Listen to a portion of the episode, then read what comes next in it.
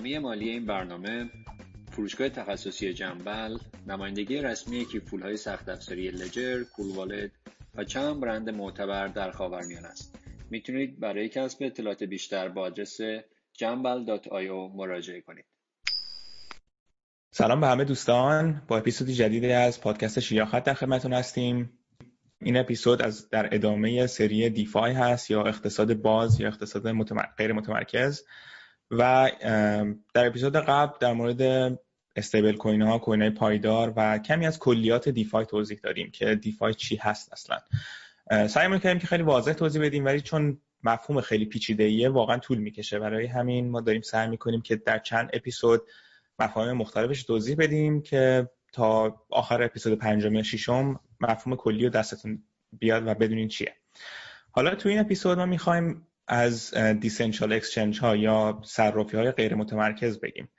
و ملزومه اینه که شما یه تاریخچه از این بدونین و بدونین که این اصلا یه decentralized exchange از کجا اومد و به کجا داره میره. حالا از اینکه شروع کنیم مثلا چرا decentralized exchange یه بحثی بود که مطرح شد؟ خب خیلی از اینا به این برمیگشت که centralized exchange یا exchange هایی که وبسایت هستن از تاریخچه Mt. Gox و خیلی دیگه شروع شد که هک های بزرگی اتفاق می افتاد و چون این exchange کنترل همه coin ها رو داشت همه coin ها در خطر این هک قرار می گرفتن و از دست می user ها این coin ها رو از دست می‌دادن. بعد بحث decentralized exchange مطرح شد که بیایم به جایی که این coin ها این بالانس رو یک چیز یک central power نگه داره اینا رو پخش کنیم بین یک smart contract بین یک سیستمی که غیر متمرکزه. حالا قبل از که اتریوم بیاد این یعنی قبل از 2015 خیلی بحثای متفاوتی بود. مثل بحث کانتر پارتی یا بحث کالرد کوینز بود که یه جورایی میشه گفت با این توکن های الان میشه مپشون کرد و بگیم همینا بوده. یا یکی از بحثایی که خیلی مطرح بود NXT Asset Exchange بود فکر کنم. که ما اصلا راجع به صحبت نمی کنیم چون الان بحث داغی نیستن و بحثی که تقریبا کنار گذاشته شدن. به دلیل اینکه مدلی که اتریوم داره کار که مدلی که این مدل smart contract blockchain ها دارن کار می‌کنن ما اینا رو کنار می‌ذاریم. یه بحث دیگه هم هست که با استفاده از مدل های جدید cryptography استفاده می‌کنن مثل ZK zero knowledge و چیزهای دیگه که ما اصلا واردش نمیشیم در این اپیزود. و اپیزودی رو می‌ذاریم کنار برای بحث کردن zero knowledge حالا یه کلیاتی از exchange گفت بگیم. exchange در واقع چیه؟ در آخر اون هسته اصلی یک exchange یک order book ه که order book چجوریه؟ مثلا توی مثلا الان ما اینجا سه نفر هستیم می‌خوام یه توی این exchange یک trade انجام بدیم. چیکار می‌کنیم؟ هر کی میاد میگه که من می‌خوام یک اتریوم رو با مثلا 100 یو بخرم. این order رو میفرستم در این exchange آنلاین و اگر کسی بیاد اون ور market که بهش میگن market taker که وارد این بحث میشیم این order match میشه و این دوتا با هم در واقع match میشن و transaction انجام میشه و order تموم میشه. حالا بخوایم وارد detail بیشتری بشیم کلا یک exchange از چی تشکیل شده؟ یک صرافی. در واقع یک ماژولش که module capital deposit به اصطلاح. یعنی شما می‌خواین پولتون رو بذارین تو این exchange و بالانس داشته باشین اونجا که بتونین trade کنین بتونین معامله انجام بدین. بعد یه بحث دیگه order broadcast ه که همین order book ه که من بخوام بگم که من چه order ی می‌خوام چه چیزی رو می‌خوام با چه چیزی بخرم چه pair ی رو می‌خوام transaction انجام بدم. بعد یه engine دیگه است که معمولا به exchange ربط داره بهش میگن order matching که بیاد این order user های مختلف رو به هم وصل کنه و transaction انجام بده و در آخر the exchange of tokens که این دو توکنی که در این order انجام شدن جابجاشن و بالانسشون برای user های مختلفی جابجا بشه. حالا یه بحثی هم که هست این یه خورده در حاشیه است به اسم atomic swap که این بحث خیلی داغ بود مثلا چند سال پیش. هنوزم هست ولی باز به این موضوعی که ما می‌خوایم حرف بزنیم ربطی نداره. خیلی مستقیم. که atomic swap من معنیش این بودش که تمام این اتفاقات توی یک transaction انجام شه. یعنی من به جایی که deposit کنم توی exchange order مو بذارم order match transaction انجام شه همه اینا توی یک transaction و یک درخواست انجام شه و این وسط بالانس من جایی save نشه جایی ذخیره نشه که در از کنترل من خارجه. حالا میریم سراغ بحث های کلی این در واقع terminology که استفاده میشه در این exchange ها. که یکیش در واقع هم market maker ه که market maker به کسی میگن که order رو می‌ذاره order اولیه رو می‌ذاره. بعد market taker داریم کسی که میاد این order رو قبول می‌کنه و order رو انجام میده. حالا وارد بحث بیشتری میشیم ولی کلیات داستان ما off-chain order books داریم که مثل central exchange هایی که الان هستن خارج از بلاک چین یک order book ی هن که روی یه سری سرور save شدن و در واقع کسی دسترسی خاصی بهش نداره یعنی به جز کسی که داره این, سرور رو run می‌کنه. و بعد حالا میاد بحث on-chain order matching که smart contract هایی باشن که بتونه روی بلاک چین این اوردرها رو با هم مچ کنه.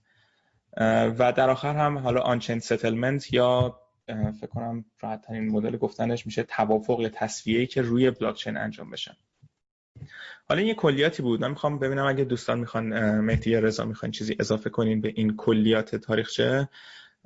بگین که بعد وارد حالا قدم به قدم تاریخچه بشیم یه موردی که من می‌خوام اشاره بکنم. حالا تو اشاره هم کردی بهش در واقع. تفاوت اصلی که چیز اصلی که باعث شد. بریم به سمت DEX ها decentralized exchange ها. این بود که می‌خواستن یک پلتفرمی باشه exchange ها که non-custodial باشه. معادل فارسیش میشه غیر حضانتی در واقع. یعنی شما حضانت اون crypto ی خودتون رو ندید به یه central exchange. و این دلیل ازش همونطور که گفتی هک هایی بود که صورت گرفت. مثلا وقتی Mt. Gox اتفاق افتاد اون کمپانی به شما می‌گفت خب شما پولتون رو دادید به من. از دست رفته تقصیر من نیست دیگه. حالا هک شده خب. و شما در واقع قابلیت حضانت به من دادید و تایید کردید که اگر اتفاق افتاد تقصیر من نیست. و موردی که در واقع اکثریت حالا باز نمی‌تونیم بگیم همه این decentralized exchange دارن این این هست که غیر هزانتی هستن یا نان, کاستودیال که شما داخل اکثر پروژه این کلمه نان کاستودیال رو می‌بینید. من گفتم اینو اضافه کنم که حالا اگر جایی کسی دید بدونه که نان کاستودیال دقیقا یعنی چی. من منم یه چیزی بگم. اولا سلام.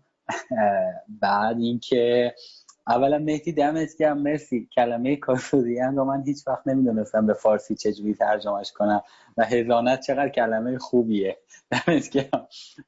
ببین یه نکته ای رو در خصوص ظهور decentralized exchange ها گفتین که بحث همین هک و موضوعات بود. خب یه نکته ای که به نظرم قابل توجهه و مخصوصا الان با بحث پروژه های DeFi یه نیازی که ایجاد شد بحث چیز بود که حالا خب اشاره کردیم به order book ها. بحث دستکاری قیمت ها بود تو صرافی های متمرکز. یکی از دیگه از مشکلاتش دستکاری قیمت بود دستکاری بازار بود. توی صرافی متمرکز این اتفاق می افتاد و این نیازه وجود داشت که یه منبعی وجود داشته باشه که بهش بشه رو واقعا کشف قیمت درست کرد. مثلا یه دونه از این صرافی ها فقط برای کشف قیمت استفاده میشه و این یکی دیگه از مشکلات صرافی متمرکز بود که رفت به سمتی که صرافی های غیر متمرکز و decentralized exchange ها رشد بکنن و یهو یهویی بیان بالا. اینم من خواستم فقط اضافه کنم توی دلایل شروعش. مرسی رضا. اتفاقا تو بحث stablecoin که داشتیم می‌گفتیم این بحث transparency و شفافیت یکی از بحثایی بودش که اینجا هم مطرح خیلی نکته خوبی اشاره کردیم که در واقع حالا این نسل اول decentralized exchange ها رو بگیم باز به این نکته برمیگردیم که نسل اول decentralized exchange ها همونجوری که گفتیم خب چهار تا در واقع ماژول کلی دارن component کلی دارن exchange ها مرحله اولش این بودش که بیایم این deposit و این custody رو بدیم به یک smart contract به جایی که دست یک یک سروری باشه یک چیز central باشه. که مثلا پروژه‌ای مثل EtherDelta جز اولین پروژه‌ای بودن که این کار رو اومدن انجام بدن. کاری که کردن در واقع یک smart contract بود که چند تا ماژول توش داشت. یکی برای deposit بود. می‌تونید balance balance داشته باشین تو اون smart contract ولی بحث order book که مطرح میشه خب اوردر بوک در واقع رفتاری که user ها دارن با یک order book اینه که دائما باید order بذارن و سرعت باید زیاد باشه. نباید لزوما هزینه ای باشه و بتونن خیلی سریعتر order اشون رو بذارن روی exchange ی که اینا برای اینکه بتونن در واقع این مشکل رو حل کنن off-chain order book استفاده کردن. یعنی شما order اتون رو با آدرس حالا Ethereum تون یا هر چیزی sign می‌کردین که یعنی این آدرس رو شما دارین و بالانس رو چک می‌کرد در واقع توی همون interface و اینو میفرستاد به سرور EtherDelta نمیفرستاد روی هیچ بلاک چینی و خب تو صفحه EtherDelta که می‌رفتین همه order ها رو می‌دیدین ولی خب اینا از سرور EtherDelta می اومدن و خب همین بحث میومد که EtherDelta می‌تونست اینا سانسور کنه می‌تونست order های خودش رو بذاره می‌تونست order ها رو تغییر خاصی بده. ولی بعد بحثش این بودش که خب شما order گذاشتین اگر بتونین همون جوری کنسل کنین خب می‌تونین market رو به اصطلاح DDoS کنین یا denial of service attack کنین. هی دائم order بزنین کنسل کنین. اینا اومدن کنسل کردن order رو رو on-chain گذاشتن. یعنی شما اگه order رو گذاشتین بخواین کنسل کنین باید یه transaction رو میفرستادین که هزینه ای داشته باشه. بعد یه کار دیگه ای که کردن در واقع این market maker و taker روی بلاک چین میومدن اینا exchange انجام می‌دادن. یعنی شما market maker order رو میفرستاد به سرور EtherDelta order taker که می‌خواست order رو بخره باید یک transaction روی on-chain میفرستاد و این order روی smart contract به اصطلاح settle می‌شد یا همون تسویه می‌شد. به حالا مشکلاتی خودشو داشت. همین مشکل transparency رو داشت که market معلوم نبود چجوریه مشکل این داشتش که اگر یکی این order رو کنسل کنه خب بقیه می‌بینن و یک order رو به چه دلیلی یکی ممکنه کنسل کنه؟ احتمالا سودآور نیست. پس بقیه می‌تونستن سعی کنن حالا به front run کنن یه مسئله attack ی روی این network که بیان سریعتر اون order رو در واقع take کنن که سودش رو ببرن حالا بحث دیگه ای بود و یک بحث, بحث اصلی مشکل اصلیش این بود که بازم centralized بود یه بخش اصلی یک exchange که order book ه centralized رو سرور خودش بود. بعد پروژه های دیگه اومدن سعی کردن focus کنن فقط این مشکل. و یکی از اینا یه پروژه هست به اسم زیرو اکس که یک پروتکل لزوما یک پروژه نیست. و در واقع کاری که کردن اومدن یه concept ی رو مطرح کردن به اسم relayers که در واقع به جایی که همه این orderها بره به server EtherDelta این orderها می‌رفت به یک nodeهای شبکه 0x که این nodeها relay می‌کردن در واقع transaction رو می‌گرفتن order رو می‌گرفتن به همدیگه میفرستادن و یک جورایی به صورت غیر متمرکز این order book رو خارج از بلاک چین نگه میداشتن. حالا از مهدی جان می‌خوام یه بیشتر راجع به زیرو اکس پروتکل توضیح بدن اگر لطفا. این آره. زیرو اکس واقعا فرق ازش این بود که یه پروژه نبود. به عنوان که یه پروژه برای ساختن یک DEX باشه. اینا یک پروتکل ارائه دادن. فرق پروتکل با یه پروژه رو من بخوام تو ذهن خودم بگم اینه که شما یه پروژه تعریف می‌کنید که کلا زبون حرف زدنتون و زبون کار کردنتون مخصوص خودتونه. اینو من پروژه می‌دونم. پروتکل وقتی که شما یک قراردادی انگار می‌ذارید یک چارچوب یک framework ی تعریف می‌کنید و این رو public می‌کنید میگید که هر که خواست کار بکنه طبق این مفاد و قوانین انگار کار بکنه. زیرو اکس اومد یه پروتکل اولین تعریفی که از خودشون داشتن این بود که یه messaging protocol هستن. یعنی گفتن okay ما یه market maker داریم یه market taker داریم که market maker اونیه که می‌خواد در واقع یک توکنی رو بفروشه. market taker اون ور قضیه است که اینو انگار accept می‌کنه. گفتن کسی که می‌خواد market making انجام بده یعنی می‌خواد trade رو شروع بکنه انگار بیاد طبق فرمت message ما که حالا فرمتش رو یه search بکنید 0x message format قشنگ براتون میاره. توی فرمت اونا این شکلی هست که در واقع باید بگید من این آدرس هستم اینقدر token A که token A آدرس خود contract ش این هست رو می‌خوام به token B انتقال بدم با این قیمت و یه expiration date هم داره که مثلا تاریخ انقضای این در واقع درخواست من تا این تایم هست. این فرمت رو تعریف کردن. بعد گفتن خب حالا این فرمت رو فرض کنیم یه نفر بخواد رعایت کنه. مثلا من می‌خوام توکن رو بفرستم برای یه نفر دیگه. اینو اول باید شروع کنم به یه جای دیگه ای بفرستم دیگه. الان نمی‌خوام می‌خوام اینو off-chain انجام بدم نمی‌خوام on-chain انجام بدم. گفتن که خب ما برای خود این در واقع message ها باید یک شبکه بسازیم. این شبکه رو اومدن اول کار با relay ها ساختن. اومدن یه کد زدن برای اینکه اگر کسی بخواد relay باشه این کد رو اجرا بکنه. این کد چی بود؟ اینطوری که خیلی ساده. مثلا یه, یه message وقتی یک نفر می‌سازه بیاد دست relay اولی این relay broadcast ش بکنه. در واقع بهش میگن gossiping فکر کنم بهش شایعه سازی. حالا دقیق اسم معادل فارسی من دقیق نمی‌دونم. از این طریق بین relay ها تقسیم بکنه و همه این order رو داشته باشن که فلان آدرس می‌خواد اینقدر توکن رو به اینقدر توکن تبدیل کنه و تا این تایم هم بیشتر فرصت نذاشته و امضاشو هم گذاشته روی در واقع خود اون message. بعد relay ها خب تقسیم می‌کردن. از اونور یک نفر میومد دوباره توی relay این تقاضا رو می‌دید و accept می‌کرد و match می‌شدن و حاصل دو تا message می‌رفت توی smart contract 0x و در واقع settlement انجام می‌شد. بین اون دو نفر token transfer انجام شد یعنی کل این فرآیند که گفتیم ما off-chain بود. on-chain ش می‌شد اون دوتا message جدا جدا انگار. یعنی توی یه transaction فرستاده میشه برای smart contract 0x و settlement انجام میده. یعنی کل این قضیه همونطور که گفتی از طریق atomicity اتریوم تحت یک فقط transaction انجام میشه. بعد بعد ها یکم جلوتر که رفت به مشکل برخوردن. حالا من فقط یه مشکلش رو میگم. مشکل اصلی که اینا داشتن توی این در واقع relay format که برای شبکهشون گذاشتن این بود که خب فرض کن من برای چه اول باید relay باشم؟ قاعدتا اینه که من خودم بخوام order book خودم رو بذارم خب؟ یعنی یه order book off-chain بذارم که از طریق پروتکل 0x کار بکنه. خیلی از افراد خیلی از این relay ها می اومدن کد relay خودشون رو خب می‌زدن و اینو یه relay انگار fork کردن. و یه کاری می‌کردن که request هایی که میاد برای خودشون برای relay های دیگه فرستاده نشه. خب؟ یعنی انگار اونجا قطع میشن خب؟ و این یه مشکلش بود. حالا چرا باید این کار بکنن؟ چون توی شبکه 0x تعریف شده که relay relayer هایی که در واقع باعث به وجود اومدن یه transaction میشن fee دریافت می‌کنن و اون fee از جنس توکن خود 0x هست. و فکر کنم ZRX بود اگه درست یادم باشه.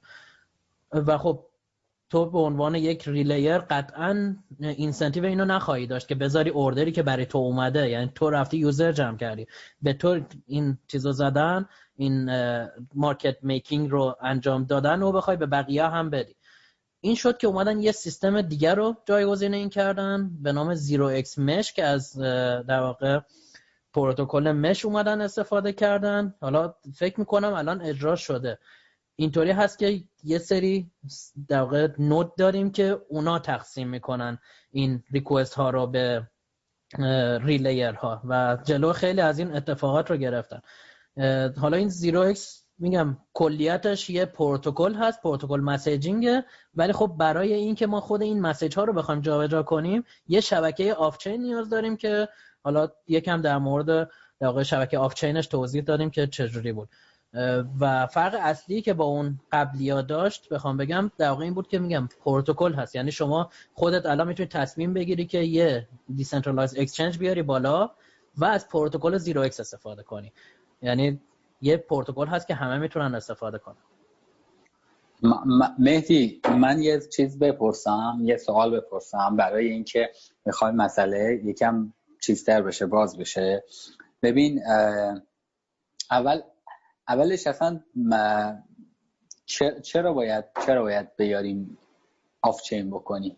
چه مشکلی وجود داشت؟ چرا همه چیز رو نمی‌بریم on-chain ش بکنیم؟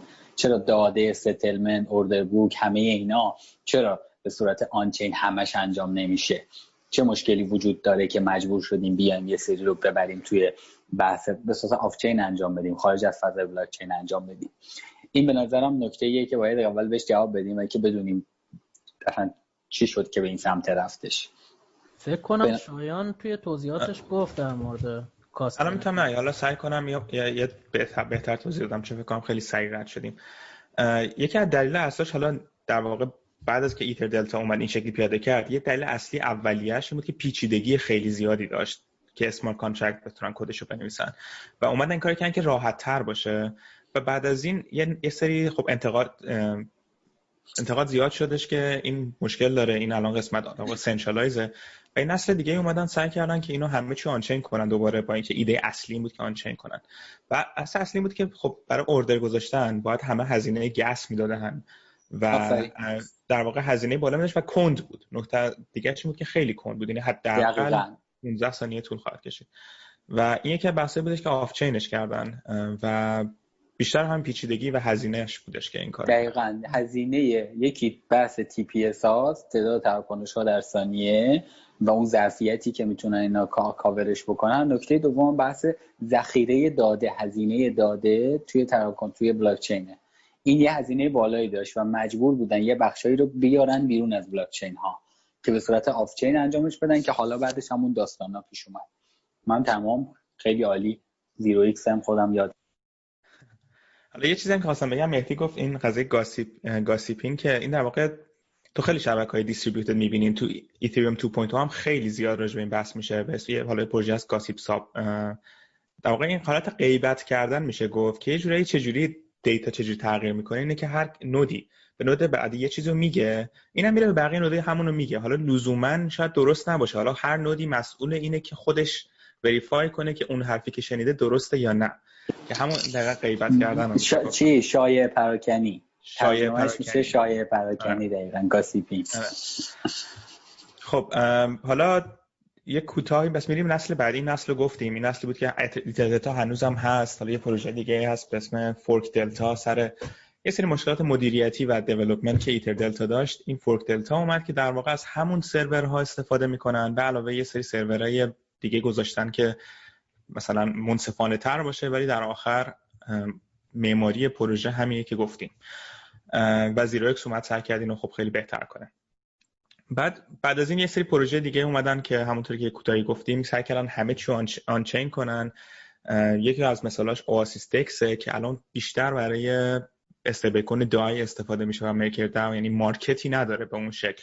اکثرا همش برای MakerDAO اتمام به زودی هم یه ویدیویی خواهیم داشت در مورد MakerDAO که بیشتر کاربردیش توضیح بدیم.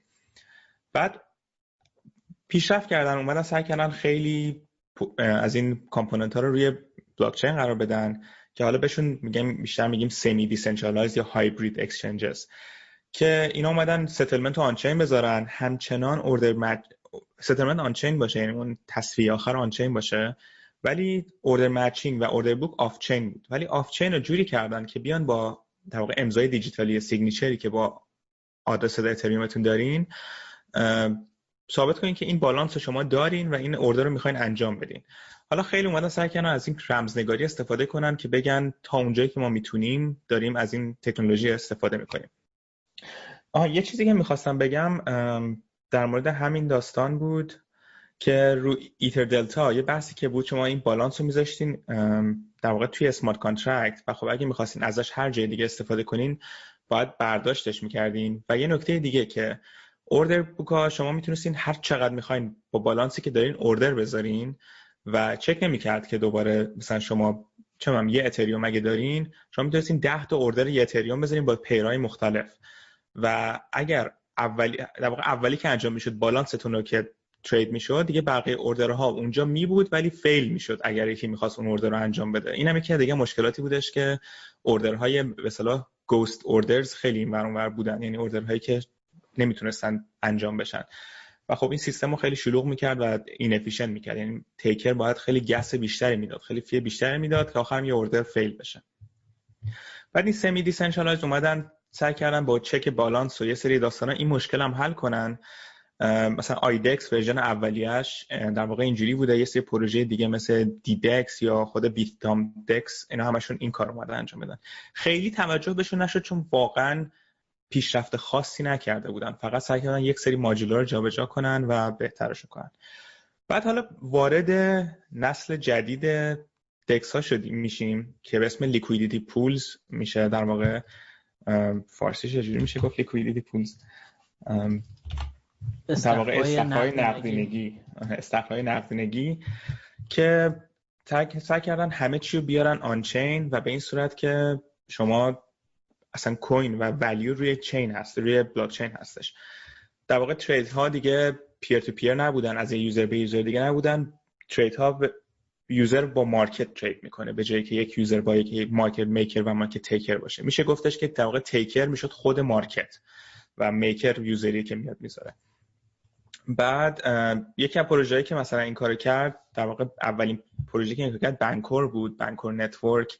که کاری که کردن در واقع اومدن یه coin تولید کردن به اسم در واقع ERC20 که روی اتریوم بنکور فقط روی اتریوم function می‌کرد. که BNT اصطلاح هم بود و کاری که می‌کردن شما میومدین یک liquidity pool تعریف می‌کردین. مثلا می‌گفتین یک اتریوم می‌ذارم با 10 تا BNT پس قیمت این می‌شد یک اتریوم 10 تا BNT و سعی می‌کرد اون smart contract این نسبت رو نگه داره. ولی همیشه در واقع تراز trade ی که انجام می‌دادیم با BNT بود. یعنی اتریوم با BNT مثلا USDT با BNT همش یک برای market BNT بود که طبق فرمول ریاضی تا سعی می‌کرد این market رو نگه داره و یک سری fee هم بودش که خود بانکور smart contract در واقع می‌گرفت. اینجوری نبودش که هر کسی بتونه بیاد liquidity رو لزوما بذاره اون وسط. خود گروه بانکور بودن. و چون بانکور هم ICO خیلی بزرگی انجام داده بودن بالاخره سرمایه‌اش داشتن که اونور taker باشن و یه خورده ریسک بازارم قبول کنن. و خب اما اول خیلی بنکور مشکلات دیگه زیادی داشت. مثلا هم بحث front running attacks بودش که خیلی order رو می‌دیدن می‌تونستن مثلا اگر اینجا مهدی یه order میذاشت مثلا فرض کنید قیمت اتریوم 10 تا BNT یه order میذاشت میگفتش که من می‌خوام یه اتریوم بخرم 11 تا BNT market باید بتونه این کار انجام بده ولی یکی میپرید این وسط با 10 BNT می‌خرید با 11 تا به مهدی میفروخت. و این در واقع حالا order sandwiching هم میگن ساندویچ کردن یک order که خب یه مشکلات اینجوری داشت یه سری smart contract شون هک شد و کلی fund ا freeze شدن توش. ولی خب همونطور که گفتم چون سرمایه زیاد داشتن بالاخره تونستن user ها رو راضی نگه دارن و یکی از اولین پروژه ها بود که این کار کردن و میگم فرق اصلیش با decentral exchange این بود که یک liquidity بود اونجا توی smart contract و هر user ی می‌رفت با اون smart contract trade می‌کرد. کسی نمیومد order ش رو بگیره. بعد یه پروژه دیگه اومد به اسم کایبر network که رو این ایده شروع کرد بسازه و در واقع بیشتر همون حالت پروتکلش کنه و بیاد یه خورده پیشرفت بده این ایده رو یه خورده بهترش کنه و هر نقطه ای که ایرادهایی که بنکور داشت و از بین ببرن. حالا مهدی جان می‌خوای کایبر رو برامون توضیح بدین؟ خب من شدم مسئول توضیح دادن پروتکل همونطور که توی زیرو اکس رسیدیم به اینجا که خب خیلی دکس های جدا جدا بودن و ایده از اینجا شروع شد که گفتن مگر ترید فقط این نیست که یک نفر می‌خواد یه مارکت میکینگ انجام بده؟ یعنی یه اوردری بذاره که من می‌خوام این رو به اون تبدیل کنم و این رو برادکست کنه به شبکه. گفتن خب این یه مسیج دیگه بیام پروتکلش کنیم که تمام این دکس های مختلف رو همین پروتکل کار بکنن. این باعث بشه که تمام دکس ها رو یه جورایی به همدیگه وصل کنیم. یعنی یه اوردر انگار دوپلیکیت بشه توی تمام شبکه. خب؟ توی زیرو ایکس این کارو کردن. اومدن messaging protocol ساختن. خب؟ کایبر فرقش با زیرو ایکس چیه؟ همونطور که شایان گفت این وسط یه سبک جدیدی از در واقع DEX ها اومدن که شما market making می‌کردی. ولی market taking نداشتیم. و شما طرف حسابتون یه contract بود فقط. از اون ور یه تعدادی میومدن توی اون contract یه مقدار پول ذخیره می‌کردن. حالا جلوتر وقتی یونی سواپ رو می‌خوایم توضیح بدیم اینو قشنگ باز می‌کنیم. ولی اینطوری بود که خب سیستم تغییر کرد. پس دیگه order maker و order taker در واقع نداشتیم. و ما طرف حسابمون می‌شدن liquidity pool ها. جایی که یه سری آدم میومدن در واقع cryptocurrency هاشون اونجا ذخیره می‌کردن که بقیه روی اونها trade کنن. پس اینم یه پروتکل دیگه می‌تونستیم ما اضافه کنیم روش. کایبر ایدش از اینجا اومد. گفتن که خب ما همین الانش already یه تعداد زیادی liquidity در واقع DEX هایی که با liquidity pool کار می‌کنن داریم. یه پروتکل بیایم روی اینا که تمام اینا رو با همدیگه وصل کنیم. و خیلی ساده است. یعنی در این حده که اینا به دکس هایی که liquidity provider دارن و liquidity pool دارن گفتن که شما یه function خاصی که ما بهتون میگیم رو اضافه کنید به کدتون. داشته باشید این function ها که هر موقع ما خواستیم یه query به شما بزنیم و جواب شما فقط یه چیز ساده باشه. اینکه rate شما چقدره بین این دوتا توکن هر کس که این function رو داشته باشه ما باش کار می‌کنیم. خب الان Kyber چجوری کار می‌کنه؟ فرض کن شما می‌خوای دو تا توکن رو exchange کنی. به کایبر میگی که من می‌خوام این دوتا توکن رو اکسچنج کنم. کایبر به تمام در واقع شبکه هایی که باش کار می‌کنه تمام پروژه هایی که باش کار می‌کنه و همشون liquidity provider هستن یه در واقع query می‌زنه on-chain این کارو بکنه دیگه در واقع یه call function می‌کنه اصطلاحا میگه که conversion rate تون بین این دوتا توکن چقدره؟ یعنی نرخ تبدیل توکن فلان به فلانتون چقدره؟ خب انگار داره برای شما میره یه جورایی ببینه ارزون تر اینجا کجاست اونا رو می‌گیره و بین اونا به صرف ترین رو برای شما انتخاب می‌کنه. و trade براتون انجام میده و تمام اینا رو دوباره از طریق همون atomicity که اشاره شد توی یه transaction کامل برای شما انجام میده و نتیجه رو بهتون برمیگردونه.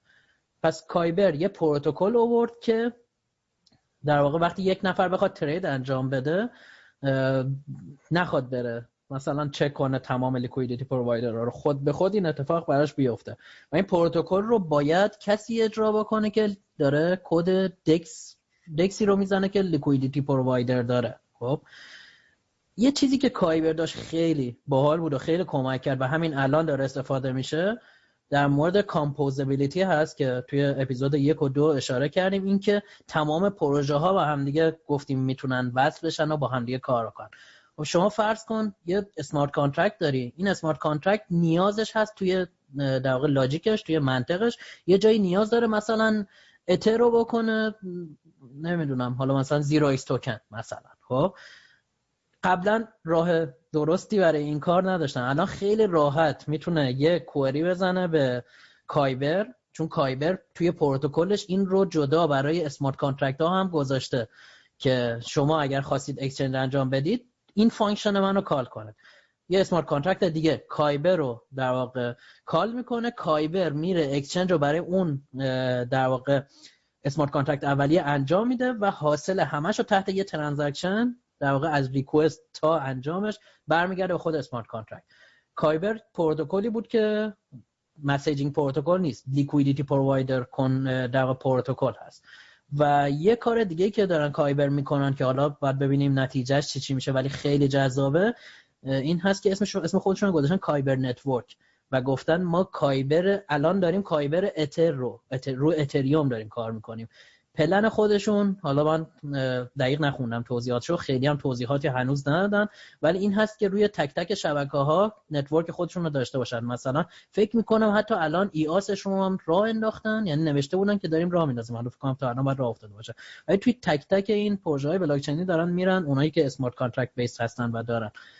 network خودشون رو بزنن و روی تمام اینا باشن که فقط این نباشه که یه پروتکل باشن برای برای exchange کردن اتر و ERC20 توکن ها بتونید تهش تو مثلا یه توی یکی از بلاک چین ها یه request بزنی برای exchange کردن دو تا coin یا دو تا توکن از هر شبکه دیگه ای و این network وسط کارو برای شما انجام بده از یه بلاک چین بفرسته به یه بلاک چین دیگه.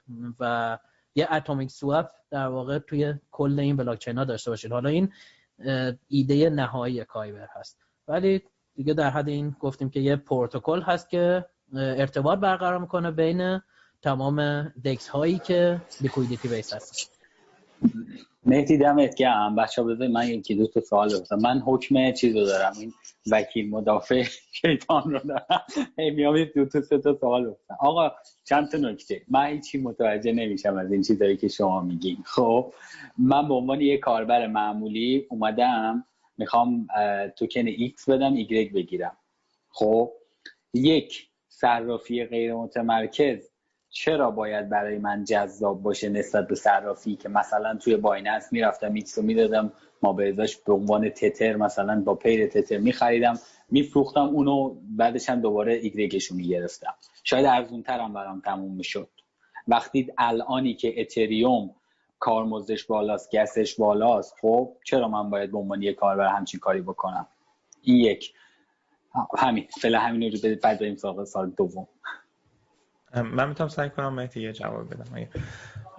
خب یکی از مثالاش حالا یکی از بحثایی که می‌کنن کلا بحث دیسنشال اپلیکیشن با سنشال اپلیکیشن سانسورشیپ و کلا خیلی بحث اینجوریه. مثلا حالا از مثالاش به exchange بحث KYC یا همین که باید خودتون آیدیتون رو بدین به سایت. که خب بایننس همه exchange شما باید خودتون رو verify کنین و بتونین تو اونجا exchange انجام بدین. و خب اکثر دوستان ما الان در ایران همچین امکانی ندارن. این تا بخوان بگن ما از ایرانیم همونجا بلاک میشن. خب ولی می‌تونن decentralized exchange استفاده کنن بدون که اصلا هویتشون رو بخوان بگن کی هستن. یکی از فرقهای بزرگشه. حال درسته که هزینه ها بسته به network فرق می‌کنه بسته به پروژه فرق می‌کنه ولی در حال حاضر شاید هزینهش بیشتر بشه برای trade کردن. حالا اگه یکی بخواد 100 دلار مثلا جابجا کنه شاید به صرفه نباشه ولی یکی بخواد حالا ده هزار دلار جابجا کنه بیشتر شاید فرق نکنه در آخر هزینه. حله. مرسی. می‌خواستم همینو بگیم. الان اگر از لحاظ هزینه تو order حجم بالا نگاه کنیم شاید DEX ها توجیه اقتصادی نداشته باشن. ولی مسئله KYC و مسئله غیر متمرکز بودن موزلیه که وجود داشته و دکس ها رو باز دوباره پررنگترش کرده. این یه نکته. یه سوال دیگه می‌خواستم مهدی از تو بپرسم. ببین در خصوص چی صحبت کردیم. ببین مثلا کایبر رو گفتیم بنکو رو گفتیم. خب هر کدوم اینا یه نیتیو کارنسی دارن برای خودشون. و مدل اقتصادیشون business مدلشون رو توکن خودشونه. درسته؟ حالا یکم دارم میرم باز دوباره جلوتر خودم الان فهمیدم تو سوالم. ولی نسلای بعدیشون اینایی بودن که اصلا native currency هم ندارن. و خب چرا؟ مگه ببخشید مغز خر خورده؟ یارو بیاد یه پلتفرمی بذاره اونجا که ملت بیان خرید فروش بکنن و اینا. می‌دونی می‌خوام بگم تمرکز کایبر و بنکور جوری نشون میده که انگار داره توکن خودش رو promote می‌کنه. در صورتی که اگه اگه نگاه کنیم اتفاقا تمرکزش رو توکن نیست. تمرکزش منبع درآمدیش از یه جای دیگه است که به نظرم این یه یکم miss شد. این رو یکم بیشتر به نظرم توضیح بدی که همین بحث liquidity ها بود ها اینو یکم به نظرم بازتر بکنی فکر کنم یه ذره جذابتر باشه برای کاربرانی که تو این فضا دارن کار می‌کنن. من چون بعدا خیلی, خیلی پیش اومده سوال می‌پرسن. اینو یکم اگه به نظرم باز کنی خیلی مفیدتر باشه. یکی من حالا یه چیز کلی می‌خوام بگم. حقیقتش نمی‌دونم چرا. خب چون من خودم هم همیشه تقریبا یعنی بعضی وقتا می‌تونم قبول بکنم این قضیه رو ولی اکثر اوقات خودم هم این سوال برام مطرح میشه که وقتی یه چیز بهتر هست چرا نمیریم اون رو انتخاب بکنیم؟ خب؟ حالا بخوام بیشتر سوال خودم رو و جواب خودم رو با هم دیگه باز بکنم. خیلی اوقات میگن که خب مگر مثلا دای خوب نیست. یا اصلا بذار یه جای دیگه صحبت کنم. مگر میگن مگر مثلا تتر خوب نیست. چرا یو سی؟ چه نیازی داریم بهش؟ خب؟ بعد میای مثلا یه سری تفاوت ها میگه میگه که این این بهتر این چیزها رو داره که بهتر میشه نسبت به تتر. بعد یه نفر میاد میگه خب تتر هم این چیزها رو داره نسبت به اون بهتره. خب؟ ما هر کسی خب سلیقه خودش رو داره نمی‌دونم یا یا یه جوری فکر می‌کنه که باعث میشه که بره سراغ یه یکی از این پروژه ها خب؟ لزوما این نیست که بخوایم بگیم مثلا حالا یونی سواب از بنکور قطعا بهتره. ها خب اگر قطعی بهتر بود یه تعداد نمی‌رفتن بنکور کار بکنن. خب؟ چراشو بعضی وقتا خودم هم نمی‌دونم رضا. اینو توی finance خیلی بیشتر می‌بینم خب؟ فقط هم business نیست اونا اونا تو رو درواسی گیر کردن. نه خب. اول بنکور اومده بوده رفتن اونجا تو رو درواسی گیر کردن روشون نمیشه برگردن بیام بیرون تموم شد. آخه یه اتفاق جالبی که میفته من حالا در مورد این پروژه داریم الان صحبت می‌کنیم. یه لول بالاترش توی finance. خیلی اوقات من خیلی چیزا رو که توضیح میدم برای یک نفر که خودم هم خب خوندمش که دارم اونطوری توضیح میدم به میگه که خب مگه این این خاصیت رو نداره. بعد چی این کارو کردی؟ خب؟ بعد چی یه, یه نمی‌دونم. بعضی وقتا مثلا یه financial instrument یه در واقع ابزار مالی جدید خلق شده خب؟ که تو وقتی نگاه می‌کنی می‌بینی خیلی راحت می‌تونی اون ابزارا رو از طریق دو تا ابزار دیگه بسازی مثلا خب؟ و تفاوت قیمت اونقدر نیست خدایی که بخواد به وجود آوردن آورنده یک بازار کاملا جدید باشه خب؟ ولی من هر موقع با استاد خودم در این مورد صحبت می‌کنم که میگم خب چه چه نیازیه؟ میگه که ببین کلا اینطوریه که هر کس سلیقه خودشو داره و واقعا دارم به این نتیجه می‌رسم آرزا خب؟ یک نفر واقعا معتقده که بنکور بهتره حتی اگر بهتر نباشه خب؟ و ملت دارن استفاده می‌کنن. ببین می‌خوام می‌خوام به همین نکته برسیم. یکی می‌خواستم که از این داستانه برسیم یه, یه business line جدید ایجاد شده برای holder ها تو این فضا. با همین بحث liquidity mining است. خب این جذابش کرده. یه نکته دیگه در خصوص این موضوعی که گفتی هر کی سلیقه خودش رو داره دقیقا همینطوریه. و من کاملا باهات موافقم و اینکه آدم ها بعضی وقتا میگه آقا من از اسم این خوشم نمیاد. هیچ منطقی هم پشتش وجود نداره. خب به خاطر اینه که solution هایی میاد همین نسلی که الان توضیح دادی دقیقا از بنکور به کایبر که میریم دقیقا اتفاقی میافته که طرف به جایی که بخواد بیاد یه پروژه‌ای تعریف کنه میاد یه پروتکل تعریف می‌کنه. میگه آقا حالا من یه سفره پهن کردم همه بیان وصل و اینجوری داره business رو business ش رو می‌بره به سمتی که بقیه رو motivate کنه بیان و بیان توی این شبکه چیز بکنن هم مشارکت داشته باشن و اتفاقا اینجا اون داستان native currency دیگه معنی پیدا نمی‌کنه. چون تو نمی‌تونی کلاه اینو بذاری سرت بگی من اومدم یه پروتکل فراهم بکنم ولی حالا این وسط هم توکن خود من داره جابجا میشه. می‌دونی؟ یعنی یه, آره جوری انگار من حقیقتش این اون داستان است که فرق این دوتا اینجا جدا میشه مشخص میشه که یکی مثل یونیسواب وقتی میاد بدون نیتیو کارنسی یهوی حجم عظیمی از تراکنش ها و سمتش هجوم میارن. چرا؟ چون در حد یه جمله حالا اینو بخوام بگم فقط اینه که بین یونیسواب و بانکور مثلا راحت ما می‌تونیم تفکیک قائل بشیم و شما اگر مثلا حجمی که روزانه یونی سواب می‌خوره با بانکور مقایسه بکنیم می‌بینی که مردم کاملا یونی سواب انتخاب کردن.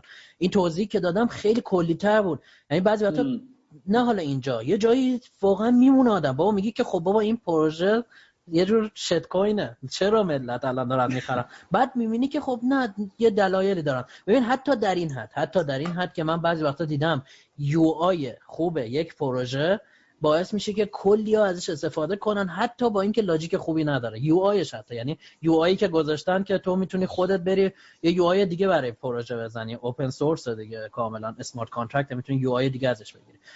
ولی در این حد. یعنی اینو حالا در جواب اون یه چیزی کلا گفتم که چون خودم هم خیلی سوالم. بعد تو واقعا میمونم میگم چرا؟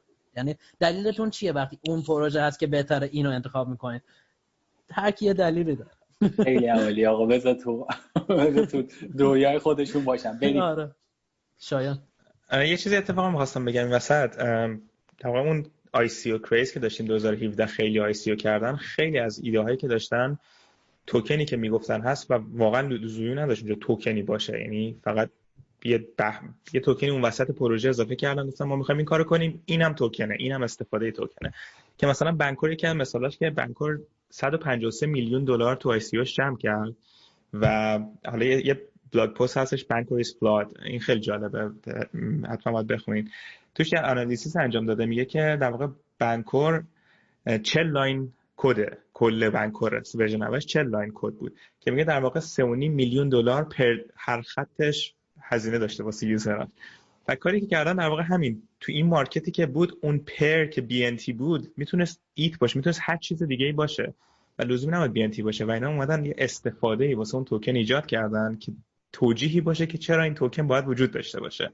و خیلی ما دیگه دیدیم این برون و حالا مثلا کایبر میگیم که خیلی نتورک اومد پیش واقعا دیولپمنت گذاشتن و بالاخره اون هزینه داره. حالا نمی‌دونیم اونقدر میلیون دلاری که جمع کردن.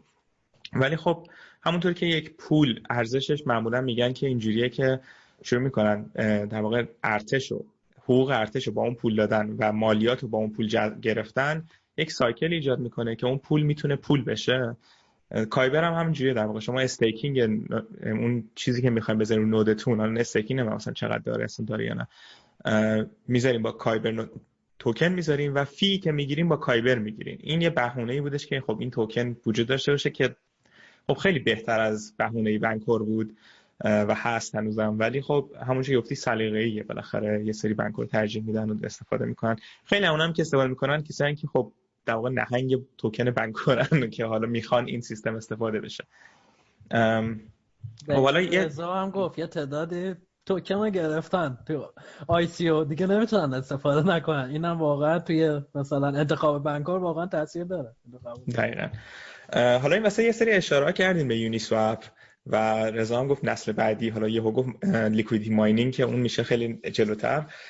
ولی بحث همینه که یه بحثی پیش اومد که ما می‌تونیم به جای که توکن رو نگه داریم می‌تونیم توکن رو بذاریم تو یک liquidity pool ی یک smart contract ی که از اینجا بقیه بتونن trade کنن بقیه بتونن استفاده کنن. و یه مفهومی اومد به اسم حالا AMM میگن Automated Market Making یا خیلی کاملش بخواین Constant Function Automated Market Making که در واقع میشه یک market ی که بر اساس یک فرمول خیلی ریاضی کار می‌کنه. حالا مثلا Uniswap که از اولین پروژه‌ای بود که جالبیش اینه حالا در مورد والیوم مهدی نشان یه چیزی گفت که Uniswap الان یه جورایی از Coinbase هم والیومش بعضی روزا میره بالاتر که Coinbase خب یکی بزرگترین exchange های متمرکزه. و هیچ ICO انجام نداد. هیچ توکن default ی نداره که بگیم مثلا خود کسی که نوشته اصلا داستانش خیلی جالبه که یک فکر کنم قبلا راجبش کوتاهی حرف زدیم.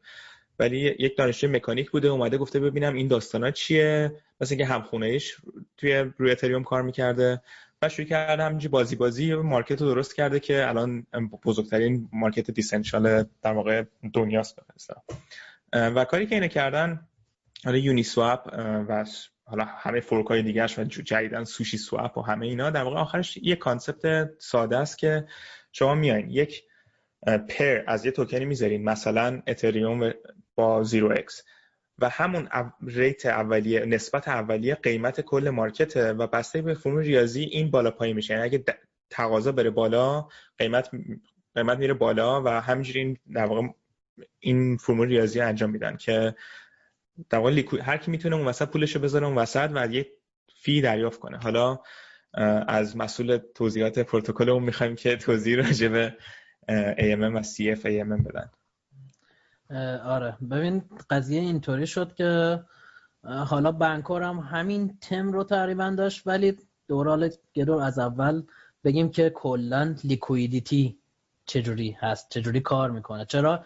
AMM یا Automated Market Making یعنی بازارسازی خودکار. با فارسی شده بگم.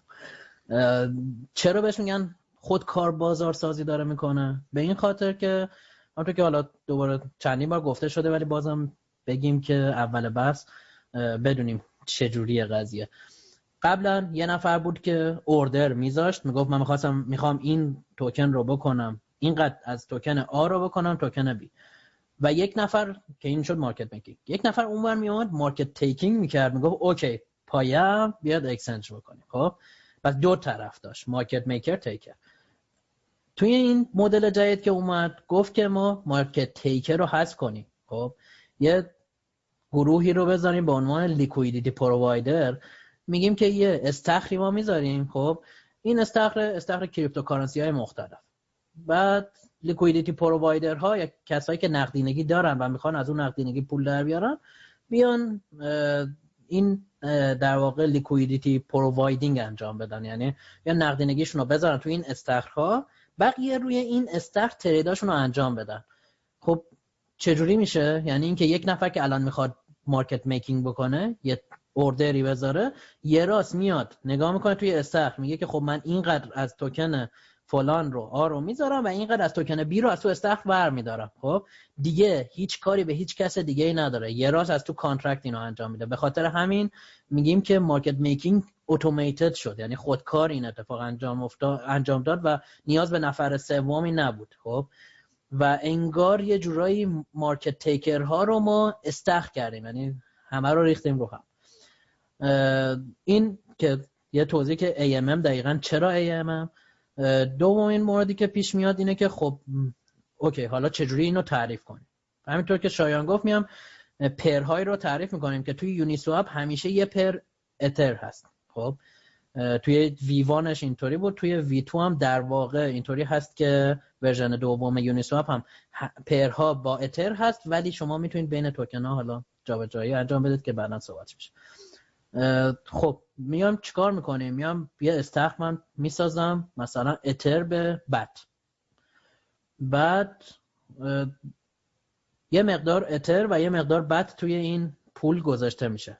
نسبتشون باید اون نسبتی باشه که من فکر می‌کنم توی خارج از در واقع حالا این سیستم یا هر جای کلا نسبت exchange این دوتا است. یعنی میشه قیمت در واقع BAT به اتر نسبت باید نسبت بیرون باشه. حالا توی توضیحات دقیقا میگم چرا باید اینطوری باشه. خب؟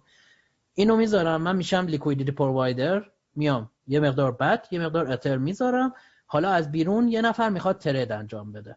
چه اتفاقی انجام میشه؟ میاد یه لاجیکی اینجا باید معرفی بشه خب که یه فرمول ریاضی هست که آقا مثلا یک نفر بخواد یه توکن الان اتر رو بکنه یه توکن بعد خب بخواد بکنه یه مقداری توکن بعد طبق چه فرمولی من محاسبه کنم ببینم چقدر بد گیرش میاد؟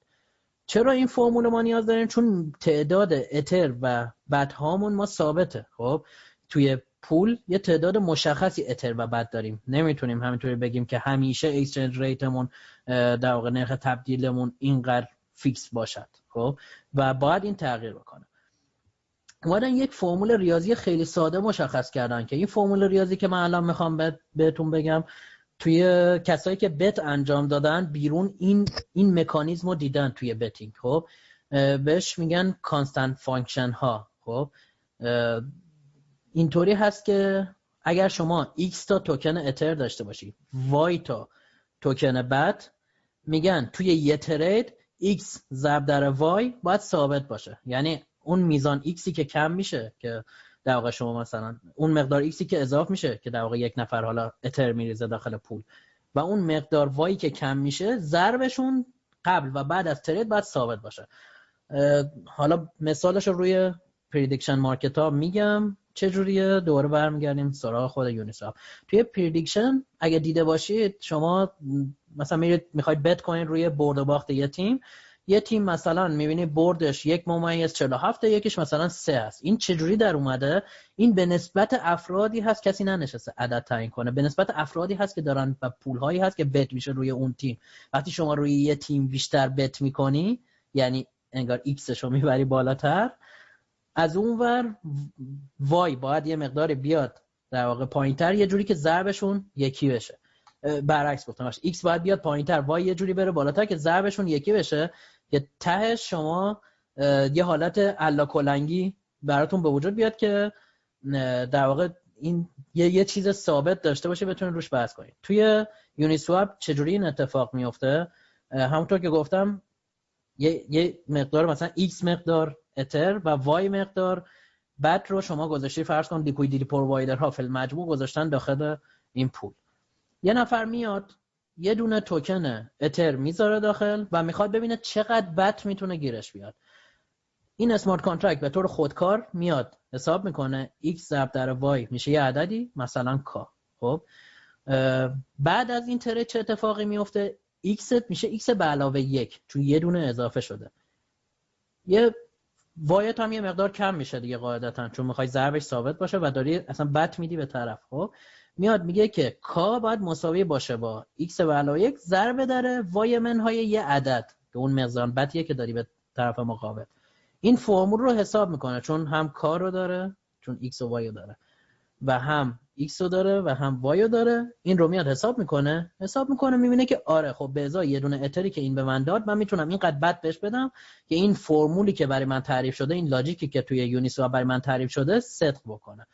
و توی یه دونه ترانزکشن اتر رو از طرف می‌گیره. همون میزان بتی که محاسبه شده رو به طرف میده خب و الان liquidity ها تغییر کرد. خب یعنی الان یه دونه اومد روی اتر یه مقداری BAT کم شد از توی liquidity pool ی که Uniswap داشت. خب الان در واقع exchange انجام شد. ولی market به هم ریخت دیگه. چرا؟ چون گفتم exchange rate بین اتر و BAT توی Uniswap چجوری تعریف میشه؟ X تقسیم بر y مثلا. یعنی نسبت این دوتا است. اینجا یه دسته ای دوباره معرفی میشن که قبلا هم زیاد در موردشون صحبت کردیم به نام arbitrager ها. arbitrager ها نگاه بازارهای دیگه می‌کنن. میگن که خب exchange rate یونی با این تغییری که الان اتفاق افتاد تغییر کرد و شده اینقدر. توی بقیه بازارها exchange rate بین BAT و اتر اینقدر هست. خب پس مثلا به نفع منه که بیام از یه بازار دیگه مثلا BAT بگیرم بیام توی در واقع Uniswap BAT هم بکنم اتر بعد اتر رو برگردونم به همون بازار روش بفروشم. خب؟ و اینجا بدون هیچ گونه ریسکی کسب درآمد کنم. پس بالا... کسی که بالانس می‌کنه نسبت liquidity ها رو arbitrager ها هستن و روی اون liquidity در واقع trader ها دارن trade می‌کنن. خب؟ می‌دونم یه مقدار سخته و سختم توضیح دادم ولی یه جوری توضیح دادم که حالا اگه کسی بره بخونه حداقل بعدا بفهمه چه اتفاقی داره میفته. فقط یه نکته دیگر رو من اینجا اضافه کنم. شما اگر برید توی وبسایت مثلا وبسایت یونیسوا و بزنید می‌خوام توکن اترم رو بکنم بعد خب؟ از شما فقط یه چیز می‌پرسه میگه چند تا اتر خب؟ شما می‌زنی یه دونه. در جا میگه که اینقدر بطر خب؟ اگر تعداد توکن های اتری که می‌خوای بگیری و مثلا دو برابر کنی یا سه برابر کنی یعنی مثلا سه اتر می‌خوام بدم اون نسبت دیگه ثابت نمیمونه خب؟ و میزان نسبت میزان بتی که گیرت میاد کمتر میشه. چرا؟ اگه بری به این فرمول خیلی ریاضی وار فکر کنید دقیق متوجه میشید. ولی دلیل اصلیش اینه که شما لیمیتیشن داری یعنی یه میزان محدودی اتر و BAT داری. نمی‌تونی همیشه و هر مقداری بخوای به همون نسبت اتر رو تبدیل به BAT کنی. هرچی میزان اتری که طرف می‌ذاره به نسبت نسبت تبدیلت باید بیاد پایین تر چون limitation داری. در چه صورت این limitation اوکی هست برات؟ وقتی که تو liquidity یا اون نقدینگی که داری داخل Uniswap اونقدر زیاده که اون trade روش ناچیز به حساب میاد. تو اون حالت اصلا اصلا انگار چیزی نیومد چیزی نرفته. خب اونقدر تو اتر داری که یه دونه اتر اصلا به حساب نمیاد اونجا. و اگر نسبت trade ت به نسبت liquidity که داخل این Uniswap هست زیاد باشه اصطلاحا دچار لغزش یا slippage میشی خب؟ و یه جوری باید trade بکنی شما روی DEX خب؟ که یه نگاهی یه نیم نگاهی باید به liquidity باشه که ببینید چقدر liquidity داخل استخری که داری روش trade می‌کنی هست. اگر می‌بینی چیزی که می‌خوای trade کنی خیلی زیاده دچار slippage خواهی شد و به صرفه نخواهد بود برات خب؟ این یکی از مشکلاتی هست که الان DEX ها دارن ولی خب اینقدر liquidity اومده توی DEX هایی مثل Uniswap که در واقع شما نگاه می‌کنید می‌بینید اونقدر slippage شاملت نمیشه. حالا فقط به عنوان نکته آخر همین یکی رو هم بگم که بعضیا میگن خب برای یک نفر باید بیاد liquidity بذاره؟ این وسط چه سودی براش داره؟ شما وقتی trade می‌خوای بکنی روی Uniswap یک fee میدی به شبکه که قبلا مثلا توی Binance اون fee و یه راست می‌رفت تو جیب Binance. الان اون fee ه میره تو جیب کیا؟ اونایی که liquidity گذاشتن. یعنی در واقع دارن از اون liquidity که گذاشتن سود کسب می‌کنن خب که یک جورایی liquidity mining میشه. و حالا خیلی ها این رو liquidity mining هم نمی‌دونن ولی اینطوری دارن کسب درآمد می‌کنن. اونایی که liquidity provider هستن. خیلی حرف نه حالا یه چیز می‌خواستم مرسی مهدی خیلی جالب بود. یه چیزی که می‌خواستم اینجا اضافه کنم همونجوری که گفتیم یکی از موقع این exchange secure خواهد و خیلی efficient خواهد بود که liquidity انقدر زیاد باشه که هر کی بخواد trade انجام بده اونقدر slippage انجام اونقدر قیمت عوض نکنه. و اون مثالی که زدی مثلا من اگر یه اتر بذارم 100 تا Bancor می‌گیره 0x می‌گیره مثلا اینجوری بگیم. یه اتر می‌خوام بذارم 100 تا مثلا 0x می‌گیرم. اگر بکنم 3 این نمیشه 300 تا. این عوض میشه و هیچ وقت یکی نمی‌تونه بیاد همه market و یه ور market رو بخره چون هر چقدر بیشتر بخره قیمت اون بالاتر میره تو همون transaction.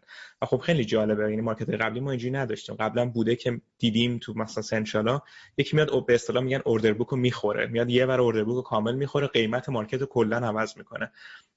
خب اینجا هم چیزی نداریم. مگر که یکی بخواد میلیونی میلیون دلاری عوض بخره که معمولا به ضررش میشه.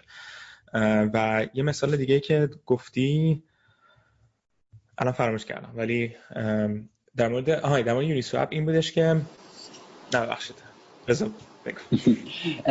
بچه این چیزی که میگین اسمش impact factor ه تو Uniswap میگه که هر چقدر order معاملت زیاد باشه impact factor تأثیری که این معامله تو قیمت می‌ذاره بیشتره. و هر چقدر این impact factor بره بالا عملا تو با, ما به ازای اون توکن X ی که می‌خوای بدی و Y بگیری اینو تحت تاثیر قرار میده با همین منطقی که مهدی گفت. خب ببین من یه سوالی دارم مهدی در خصوص این liquidity mining ببین من الان میام توی یه pair ی توی یه دون از این استخرا یه مقداری توکن می‌ذارم.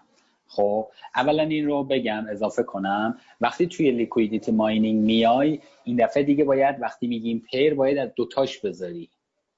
یعنی اگر مثلا اتر رو با مثلا زیرو ایکس رو داری باید از جفتش بذاری. اگه نداری خودش تبدیل می‌کنه برات و ترکیبش رو می‌ذاره برات. این یه نکته. وقتی دیگه این دفعه می‌خوای stake بکنی می‌خوای توی اون پیره بذاری عملا از جفتش باید بذاری.